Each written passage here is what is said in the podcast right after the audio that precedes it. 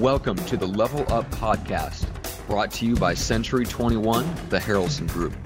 Featuring masterminds with real estate leaders, coaches, and influencers, plus eye opening strategy sessions with up and coming agents, you'll learn exactly how to go from agent to entrepreneur.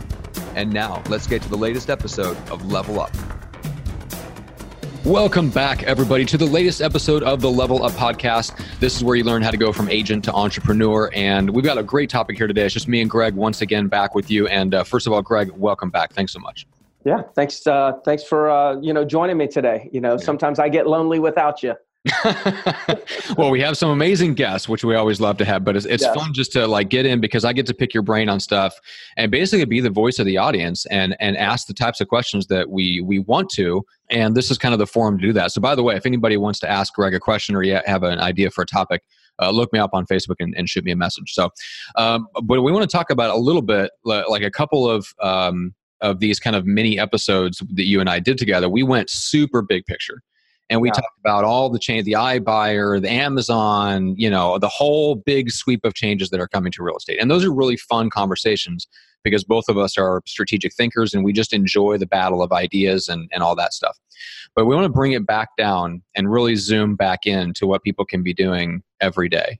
So uh-huh. let's start there. Um, it's easy to get overwhelmed but what should the average agent the average team leader the person that's running a real estate business from day to day how do they cope with the changes while focusing on what they have control over yeah, focusing on what they have control over. That's that that's uh, that's I think a, a significant statement there. You know, I think where what's happened is we we're there's so much noise, right? We we know that it's that's nothing yeah. new.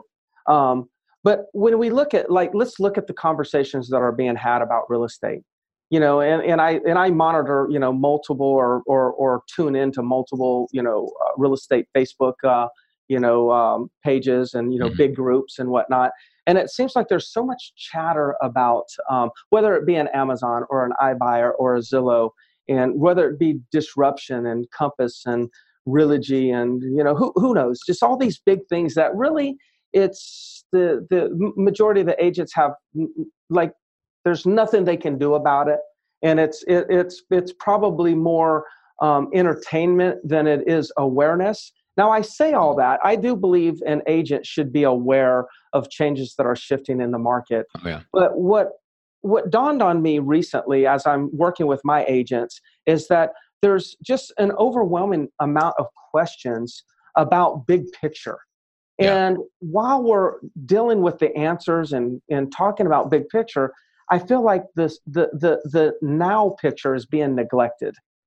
Mm-hmm. It's like, you know, I, I wrote down something while you were talking a moment ago, and um, and it's it. You we, remember this? It always takes longer than we think. These big yeah. changes, yeah. these big changes take a long time.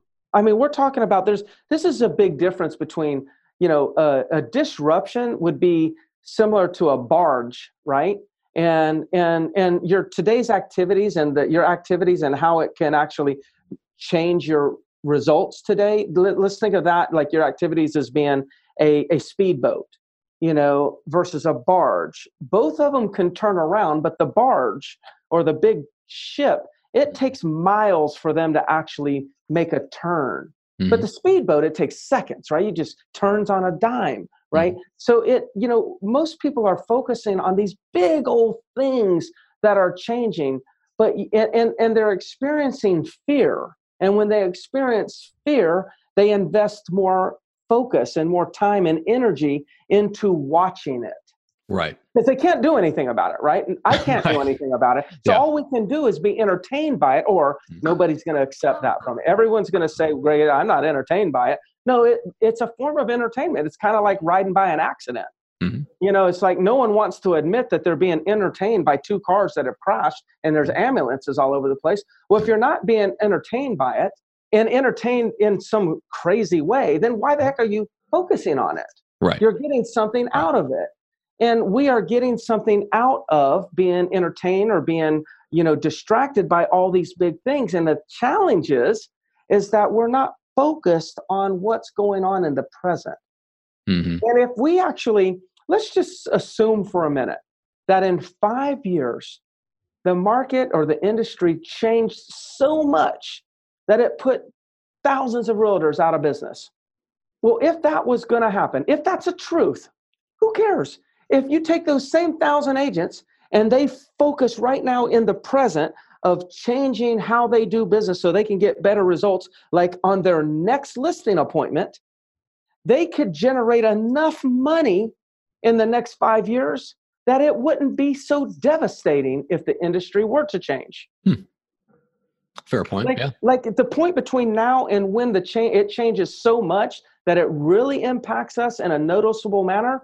If we keep our focus on the present moment and do the things and learn the things we need to learn to continually get better on a daily basis, we will create enough business and wealth as long as you're responsible with your money that when the time comes that now all of a sudden we have to you know business looks different for us you'll be in a much different financial position. And when you're in a different financial position you actually view change differently. See the, the, the people that are saying well you know what? I welcome change those are usually the people that actually have some savings.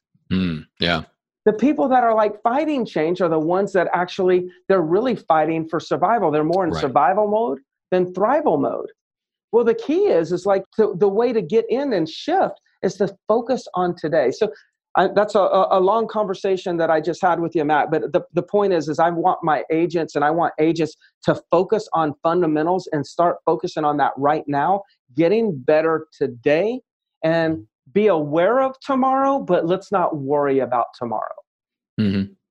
Yeah, there was something you said in the in the pre-show that I wanted to bring out and have you elaborate on, which was that a lot of times in those, even if some of those big sweeping changes come to pass and they affect the real estate industry in, in a drastic way, you pointed out something which is that uh, like at the end of the day, mostly what it affects is the types of conversations you're having. Mm with mm, the prospect yeah. who's sitting across the kitchen table from from you. And so, uh, what, elaborate a little bit on what you mean by that. Yeah. So, you know, so when when we look at massive change, okay, usually change doesn't mean you go in business, you're in business, or now you're out of business. Change just means that it's a it, it requires a different conversation to thrive in the new business. Mm-hmm. So, like, I, I think iBuyers would be a fantastic example, right? You got iBuyers are coming out. Oh my good. When it first came out, it was like this it's over. End that's the the end of the real estate agent. We are now actually seeing that there's a path to get rid of the real estate agents.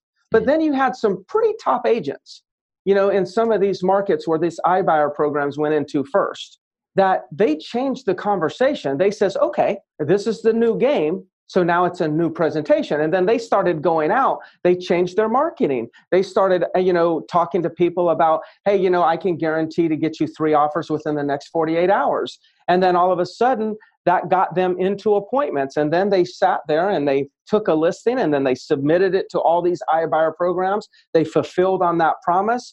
Maybe the, the, the iBuyer bought the property. Most of the time they did not. But right. the person had actually secured the listing, made promises, delivered on those promises. That was a conversation that three years ago did not exist. Hmm. Now, if those same agents that were in those iBuyer markets, like the, the, the first ones, like the, the, the Arizona markets, the you know Atlanta market, and wherever else they were, those agents, the, those top agents, they for a short moment, because some of them called me uh, for a short moment, they were freaking out. Right. But that didn't last long. They huh. immediately, those good agents, they immediately says, we got to change the conversation. Hmm. They changed the conversation. Now they're creating coaching programs and selling to the agents on how to actually, you know, you know, use the uh, use the uh, leverage the iBuyer program. Mm-hmm. And I'm not, and. I'm saying good for them. Mm-hmm. But that's a great example of like something new occurred. It was pretty scary. People changed the conversation and they actually made it work for them. Mm-hmm. And that will continue to occur. Most of the time, when something is disrupting, it's disrupting the current conversations we're having, meaning the current conversations and methodologies, presentations, they no longer work. But that doesn't mean that method that there aren't methods and presentations and conversations that don't work. That means that there are some that do work it's just the old ones don't work anymore. You got to right. figure out what the new one is. Yeah i i, I want to uh, there was one if i remember right i think it was you and me talking about this a while back so, and i don't know if it was actually on the podcast it might have been behind the scenes. Um, there's a really good example i felt like you gave in the aftermath of the crash right? And so circa 08, 09, I think you talked about how you had to change the conversation then uh, around that you were having with sellers. Mm-hmm. Does, that, does that sound familiar? So, so if, if that's a good yeah. example that would apply here, I'd love to go back to that to give people like a visceral example of, of a change you've already lived through where you realized that the conversation just needed to shift. Yeah, so let's talk pre-crash, right? Because in okay. 2008, like by the time somebody says it's the market crashed, then all of the symptoms for the crash would be before that date, right? Whatever the date is that it officially yeah. crashed, it, all the symptoms and everything was yeah. It started to, to it started that, to massively soften up in the Midwest in 07 because I was in. Yes. So so let's talk about 07. So when we started noticing in 07 that the some of the metrics that we would measure days on market listings uh, you know inventory uh, prices you know prices of the pendings you know all these numbers we would look at when we saw that there was some shifts and we thought that the trend had actually that a new trend had been formed then we immediately went to we have started thinking about we have got to save our property owners. We've got to our goal now is the, the way that we win is to help our sellers lose the least. It's not like you know right. like there were other like it, i'm in a i'm in a market that has some resort properties in it right? So in 2007 there were still on-site offices selling high-rise new construction in 2007 mm-hmm. right? Which, which, the market's already like we are there's already a problem here right? Mm-hmm. so they're sitting here like they're forced because they have to sell it right? They're trying to sell their their new their new construction agents they're trying to sell this. That's their job yeah. yeah. but there were plenty of other real estate agents that were still telling people, yeah, keep buying. I know this market's a little bit soft. We just think this is just a little hiccups, a little speed bump. Things are going to continue to go up. And those are the agents that went out of business. Mm. We we that we at the same time that there were some agents say buy more, buy more, buy more. We were selling. We were saying we weren't working with those people. we we actually shifted from working all those buyers because we didn't want to sell that fantasy we wanted to go ahead and sell reality. So we started going after the sellers and saying, sell now, sell now, sell now. You've already made 80% return. You gotcha. can stay in this for the next yeah. two years and maybe you make 90% return. Wow, a big 10% is 80 not good enough. You mm. could, your upside is you might be able to make a little bit more, but your downside is you could lose your butt. Yep. So when you looked at, you have another a 10% upside, but in order to get that, you're actually going to have to assume maybe 40% downside risk. Mm-hmm. Is it really worth it? So we shifted the conversation. Hmm. And we were getting people out of these properties before the market crashed, not before it went down. It was already sliding down. Right. But we were saying, get out, get out, get out. First out will be the winner. Yeah. First out will be the winner. Mm. It's good. That was our conversations. So price reductions, um, we got aggressive on price reductions. Where th- at that time, I would call you for a price reduction. I say, hey, look, you got three options. You know, the good thing is you got three options. Number one, you can reduce the price to blank, or you can reduce the pl- price to a little bit less than that, meaning not as much of a reduction, but add 1% on the commission. Mm-hmm. Or we could just go ahead and withdraw the property.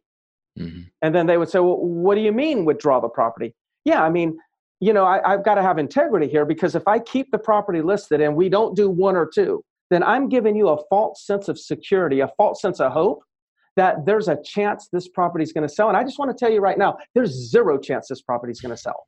Mm-hmm. So it's one, two. And if it's not one and two, it's automatically three because mm-hmm. I am not going to sit here and act as if you've got a chance when you don't. Right. Like that's like people would are going to listen to this now and say, "Holy crap, you really said that?" Yeah, but you got to remember what there was blood on the streets. This right. was disaster in our. This was a bursting bubble, right? And I had to do what I had to do to save to help my owners make good, sound business decisions. And so many of them would be, you know, they were losing their butts writing checks for $50,000 or $100,000 because they're upside down, thanking me mm. for getting them out of this thing. Wow. So I changed my conversation. The industry had major disruption. I changed the conversation. And because I changed the conversation, I captured more market share. Hmm. That's interesting. It's really good. And it just goes to show you, you talk about yourself and those situations, the agents that you mentioned in the markets where iBuyers came first. I think there's that you have to get over the initial emotion of something is changing and now I have to deal with it. And then you reset and you just decide like, hey, there there is some solution. There is a way for us to change the conversation and stay in the game. The only question is just how, I, how do I find it, right? Yeah. Like uh, to me, that's a, it's it's another evidence of your like you just have this belief that there is always a solution. The only question is how long is it going to take to find it? You know, in, in, your, yeah. case, which I which I really admire. I don't. I, am still cultivating that inside myself. Have you ever read the book by Daryl Rutherford called "Be the Solution"? I don't think so. Are you making a book recommendation to me right now that I have not that I have not yeah. seen? Yeah. Okay. Be the solution. Okay. Because and and I don't even know. It might be hard to find it. It might be hard because this this was never like this is probably a self. The, uh, yeah, this is old. The guy who wrote it was Daryl Rutherford. I I hope he's still alive, but I think it was a hundred when uh you know when I first met him, and and and mm-hmm. uh, me and Jeff Quinton and a few other guys. Thach Nguyen or Thach Nguyen, mm-hmm. uh, we all hired him and he personally coached us as a group. It was awesome. Really? Um, yeah. And um, and it's called Be the Solution. And there's a follow up book that he did that um, that our group he ended up talking about our group in a follow up book. But you just said, you know, I always have that you know that at least mindset whether i'm mm-hmm. whether i believe it or i don't believe it I, I tend to exude that hey there's always a way right but I, I would say it's a little bit more deeply embedded than maybe most people would think it's not manufactured based mm-hmm. on you know just like an affirmation i'm trying to convince myself. Yeah yeah exactly. no it's, it's rooted in me. if you yeah. notice in most of my signatures you know you'll see be the solution in different places a lot of times um, because, and that's what when there's change you have to there is a solution. Right. And if you as the agent if you're gonna if you'll be the solution you, you are going to gain market share. Yeah and you get yeah. you, and to me, there's no neutral. You're either being the solution or you're being the problem. Mm-hmm. There is no even. Right. Love it. All right. I got I got a book to order. All right, people. Yeah. Uh, Greg, what's the best way to reach out and connect with you? Uh, just reach reach out to me on Facebook Messenger if there's anything I can do for you. All right. Uh, make sure to leave the podcast a five star rating and review on Apple Podcasts. You can also grab it on Spotify and Stitcher and all your favorite apps, all that good stuff. Uh, you can go to the leveluppodcast.com and get the video versions there, or go straight to YouTube and look up the podcast. So basically, any way you want it, we've got it for you.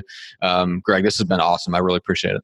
Yes, I love it. That was fun. And I look forward to the next one for sure. Absolutely. Go out there and get that book. Be the solution, man. I text me if you have a problem finding it. I, I mean, really, it's not. It's kind of um, like one of those underground books that like don't really. You, will well, never yeah, and just be, just because I happened to look it up while we're still on uh, for the for the listening audience, I think the book is called "Being the Solution." It's no, by, no, not by the who? By who? Daryl Rutherford. Yes. Is it got a red cover? Yep. Yeah, yeah, yeah being, and there's no, no, there's no chance he's ever changed the color. I don't think so. It looks it's like got one version, and it was like a long time ago. So that's it. so being the solution, uh, a spiritual path to personal power and financial independence. So yeah, I'm gonna have that book on its way later today. Yeah. All right. Again, Greg, thanks so much. Thank you, man.